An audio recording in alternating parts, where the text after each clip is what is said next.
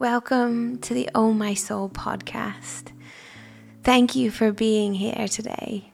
I'm Kara Smith, and um, I am here. We are here to just go on the journey of what does it mean to have emotion unapologetically without shame to understand that we're all just human feeling our way through life.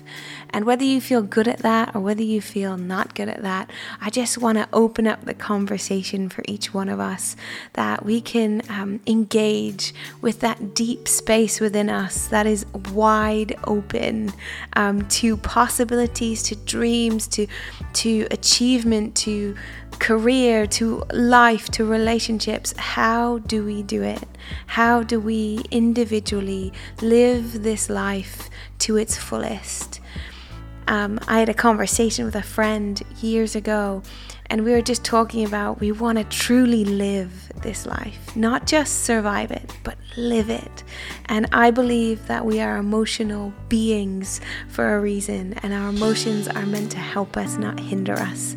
So we're here together again today to just dive deep into that. So let's do it.